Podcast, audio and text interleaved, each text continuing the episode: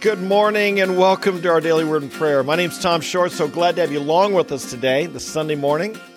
I have a question for you. What is worship? It's really important that we know how to answer this question because in Scripture, in John 4, Jesus tells us that the Father seeks those who will worship him. There's no doubt in Scripture that worship is an important thing, and we, we must learn how to understand it properly. And sometimes I think we don't get it. I think we don't understand what worship is involved in. We often say, well, now in church, we say it's time to worship. And what do we really mean? It's time to sing. Well, singing can be an act of worship. It's not necessarily an act of worship. It could be. It ought to be. But is it is it only singing? Is that all that it means to do? We worship. Do we do that only by singing? Is it a feeling? Maybe a warm feeling, a good feeling, a real positive feeling. Is that what it means to worship God? What does this mean? Again, God said, Jesus said that the Father seeks those who will worship him in spirit and in truth. This is very, very important that we worship him in spirit and we worship him also tr- in truth or accurately, and we really understand what it means. Last night, Roz and I watched a movie called um, uh, His Only Son. And His Only Son came out in theaters on March 31st. If you're on YouTube here watching the YouTube, it says in theaters March 31st. Well, I got good news for it's not in theaters now, but it is on Amazon Prime. We've heard about this movie quite a bit. It's put out by Angel Studios, the same studio that did The Chosen and has done The Chosen. And uh, as we and we've, we've wanted to watch this. So last night we got around to seeing it, and I'd like to give a little bit of a, some thoughts about it. Number one, it's a very good movie. Number two, it moves a little bit slow. So you want to make sure you're, you're wide awake when you watch it. It's not a movie that's going to make you laugh. It's going to be a movie that's going to make you think. It's going to make you ponder. What does it what does it really mean to walk with God? What does it mean to to worship God? Is it only the positive thing that we've seen, or does it does it involve sacrifice and challenge? Indeed, this the movie focuses on the life of Abraham. And in the life of Abraham, the as we know that he was, he and Sarah were promised by God, they were to leave their land. And, and by the the movie shows all this very so well.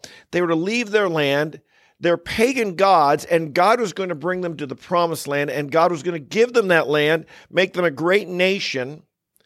Their descendants would be as the stars of the sky, as the sand on the seashore. There's just one problem she was barren and couldn't have children. And I've read this story, and we're going to read it here in a moment so many times, but there's so many things that I hadn't contemplated in this whole experience. Their struggle with what was it really like to struggle with not having children, being not only you want children, but being promised by God you're going to have a multitude of children. The nations will come from you. And it's just not happening. The promise that you're you're hung on to and you know God spoke to you and it's just not happening. And what was it like when he gave she gave him Hagar. Was that a positive thing? Was she happy about it? Was she just unemotional or was that a struggle with Sarah, his wife, to come up with their own idea about how to do God's plan when it didn't seem like God's way of doing it was working? How's that happen?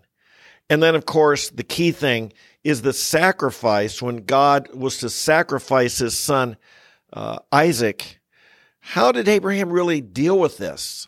What was it like? I've often wondered and tried to picture in my mind what was Abraham's emotion, his feelings, his attitude as he took Isaac on this journey. What was Isaac thinking? How was Isaac responding? What was going through his mind? And and Sarah, Sarah wasn't there. Did she know what was going on? This was her only son. This was Isaac, uh, Abraham's only son. And of course, they what the movie does is show what it, it depicts this event so dramatically, so beautifully. I thought this morning what I'd like to do is read the story of true worship, this one aspect of true worship that's given to us in the early chapters of Genesis about God's only Son. Are you ready? This comes from Genesis chapter 22, and let's read it together, starting with verse 1.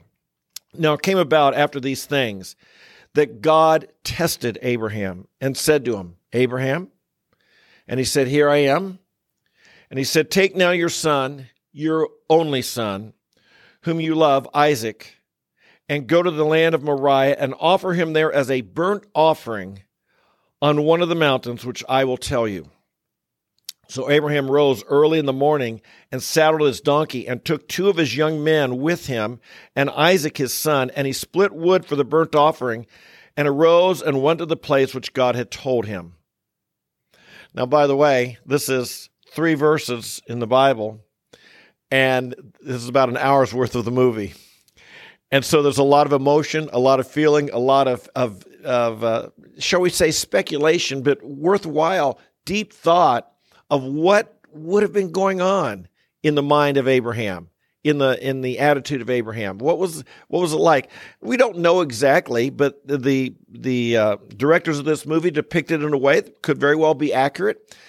I'll tell you one thing: it's thought provoking when God calls us sometimes, and God sometimes tests us. This is a part of our Christian life, my friends. We get tested and God was testing Abraham. Now, Abraham, as you know, was, I mean, he's the father of what we call the monotheistic religion. And indeed, Judaism, Christianity, Islam all give great honor to Abraham as the one who was the first to really worship the one true God. And, and so he's, he's quite a figure in history. And here he's being tested. And dare I say, Abraham, I think, failed certain tests in life, but he didn't feel, fail the one we're about to see. And this was the great test of his life. And it's one that when we're tested, we want to make sure we pass. So let's learn what he's, what's going on here. Verse 4 On the third day, Abraham raised his eyes and saw the place from the distance. Abraham said to the young men, Stay here with the donkey, and I and the lad will go over there, and we will worship and return to you. Now, what statements he's making here? Abraham knows that he's going to offer his son as a burnt offering, and he calls that worship. We, the lad and I, will worship, but he also expresses great faith that this is brought out in Hebrews 11 that he says, We're going to return to you. Well, wait a minute. Aren't you going to offer your son as a burnt offering? How's he going to come back? Hebrews 11 gives us insight that somehow he believed that God might even raise him from the dead. He knew that no matter what God had called him to do, this sacrifice, this test, as difficult as it was, he knew that God had promised to bless the nations of the world through the descendants of Isaac. And Isaac had no descendants yet. So somehow Abraham knew that he was called by God to offer his son as a sacrifice, a burnt offering. I mean, we're not just saying, Lord, he belongs to you, but we're talking about actually killing him. But somehow, still the descendants would come through him. And so he says, We will return to you. This is Abraham was a man of faith, and he's being tested here. Verse 6 Abraham took the wood and the burnt offering and, lay, and laid it on Isaac his son, and he took his hand, he took in his hand the fire and the knife. So the two of them walked on together. Isaac spoke to Abraham, his father, and said, My father? And he said, Here I am, my son.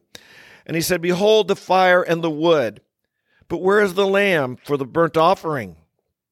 Abraham said, God will provide for himself the lamb for the burnt offering, my son. So the two of them walked on together. And they came to the place of which God had told him. And Abraham built the altar there and arranged the wood and bound his son Isaac and laid him on the altar on top of the wood. Abraham stretched out his hand and took the knife to slay his son. But the angel of the Lord called to him from heaven and said, Abraham, Abraham. And he said, Here I am. And he said, Do not stretch out your hand against the lad and do nothing to harm him.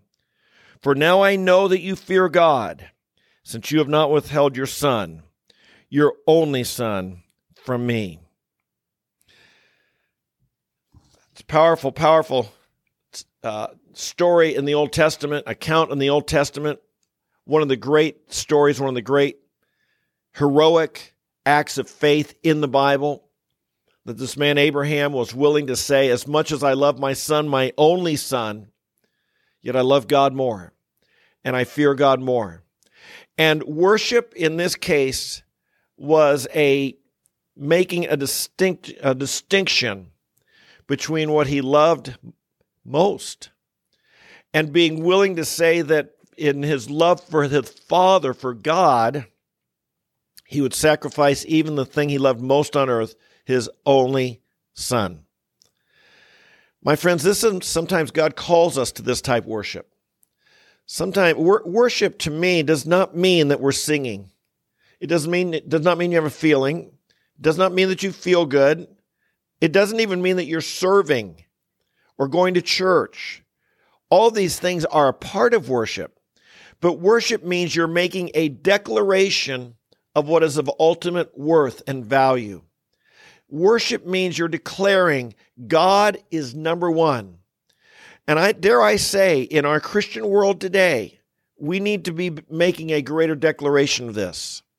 So often in our churches, it's like it, we we we've come up with this term consumer church and consumer Christians, and we want to serve God in ways only that are comfortable and only that are good, only that are enjoyable, only make me feel good.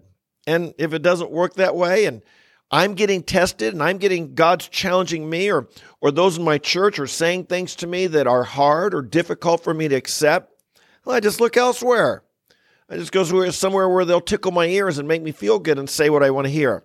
We cannot be like this, my friends. We cannot be like this. Oh, that God would raise up more and more people like Abraham.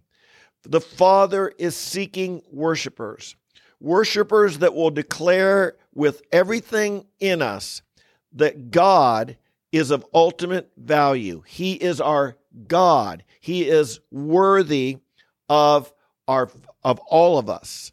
And when we do that, we understand this is what life is meant to be. This is our test. Are you being tested today? Are you being tested? This is an aspect of Christianity again that sometimes we'd rather in our in our modern day comfortable grace-oriented world want to say is this still a part of our Christian life? Does God still refine us like gold silver through the does he take us through the fire to refine us? Does God test us? Does God give us difficult decisions? Does God put us through difficult times in order to refine us, in order to make us more and more like Christ? Or is it just all good? Is it just that we come to him out of out of spirit of happiness and that's what transforms us? My friends, testing, hard decisions, suffering, it's just a part of what we as human beings need to go through to slay the evil nature, the sinful nature, the, the, the lower nature in us, and to make decisions for and, and to pass the test and become what God wants us to be. I pray that you and I will do this, whether you're an Abraham, whether you're Sarah, and what she had to go through with this whole experience and her barrenness and and then her husband conceiving with another woman, and then lo- the thought of losing her only son. If you're an Isaac, whatever it is. So I encourage you to watch this movie. Like I said, it moves, it's a little somber, it's challenging, it's thought provoking. It's not going to make you laugh. It's not going to move quickly from scene to scene like many modern movies today that don't have more than 10 seconds at the same scene because they're so action oriented and fast paced. But if you slow down a little bit and watch it and think and ponder, it may just reveal some things about your own life of worship that will take you deeper and deeper with God. And it might put a whole new perspective on various tests that you go through. And of course, then it might remind you about how God gave his only son, who walked up the same mountain, up on Mount Moriah. That's right. This Mount Moriah is where the temple's built. It's where Isaac was sacrificed, and it's the Temple Mount near where Jesus was, on this whole part of Jerusalem, old city there. All of this, so many things happened at that place. And of course, as we know, Abraham passed the test and was not required to actually then go ahead and sacrifice his son.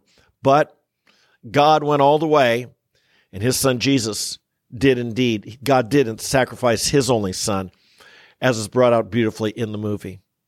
Should we pray about this? Father in heaven, we come to you today and we thank you that you are a good, good God. And because you're good, you test us and you refine us and you take us into deeper spirituality through worship that sometimes requires sacrifice on our part.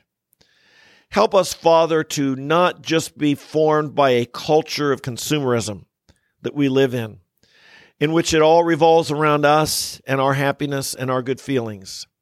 Help us, Lord, to go deeper and deeper into life to realize that it doesn't all revolve around me or my family or my child, my Isaac, or anything that I might that might rival my love for you. And help us, Lord, to realize that when we're tested to see if our, our greatest love is for you, I pray we'd pass the test. We want to go deeper with you, Lord. We want to be people who not only know what you do, but we understand why. We know your ways. We walk with you like Abraham. And Father, I think now of the struggles and the challenges and the hardship he faced, and yet here we are talking about him 4,000 years later. He's the friend of God, the, one of the great heroes of the Bible. Might we learn from his example? We give you this day to walk with you in humility, sincerity, and genuine worship. And it's in Jesus' name. Amen. God bless you. So glad to have you along with us today. If you're new, I hope you'll join us regularly. We come here every single morning, 8:30 a.m. live Eastern, 8:30 a.m. Eastern time. We come here live. We, we're going through, currently going through the book of Philippians Monday through Friday. We come here on the weekends as well and talk about something and maybe a little bit, uh, take a little freelance on those things. But I hope you'll join us. Subscribe to the channel.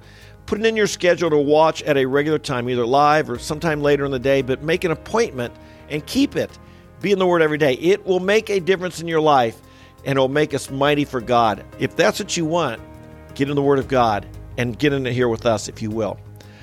I love you guys. Look forward to seeing you tomorrow. God bless you. Bye bye.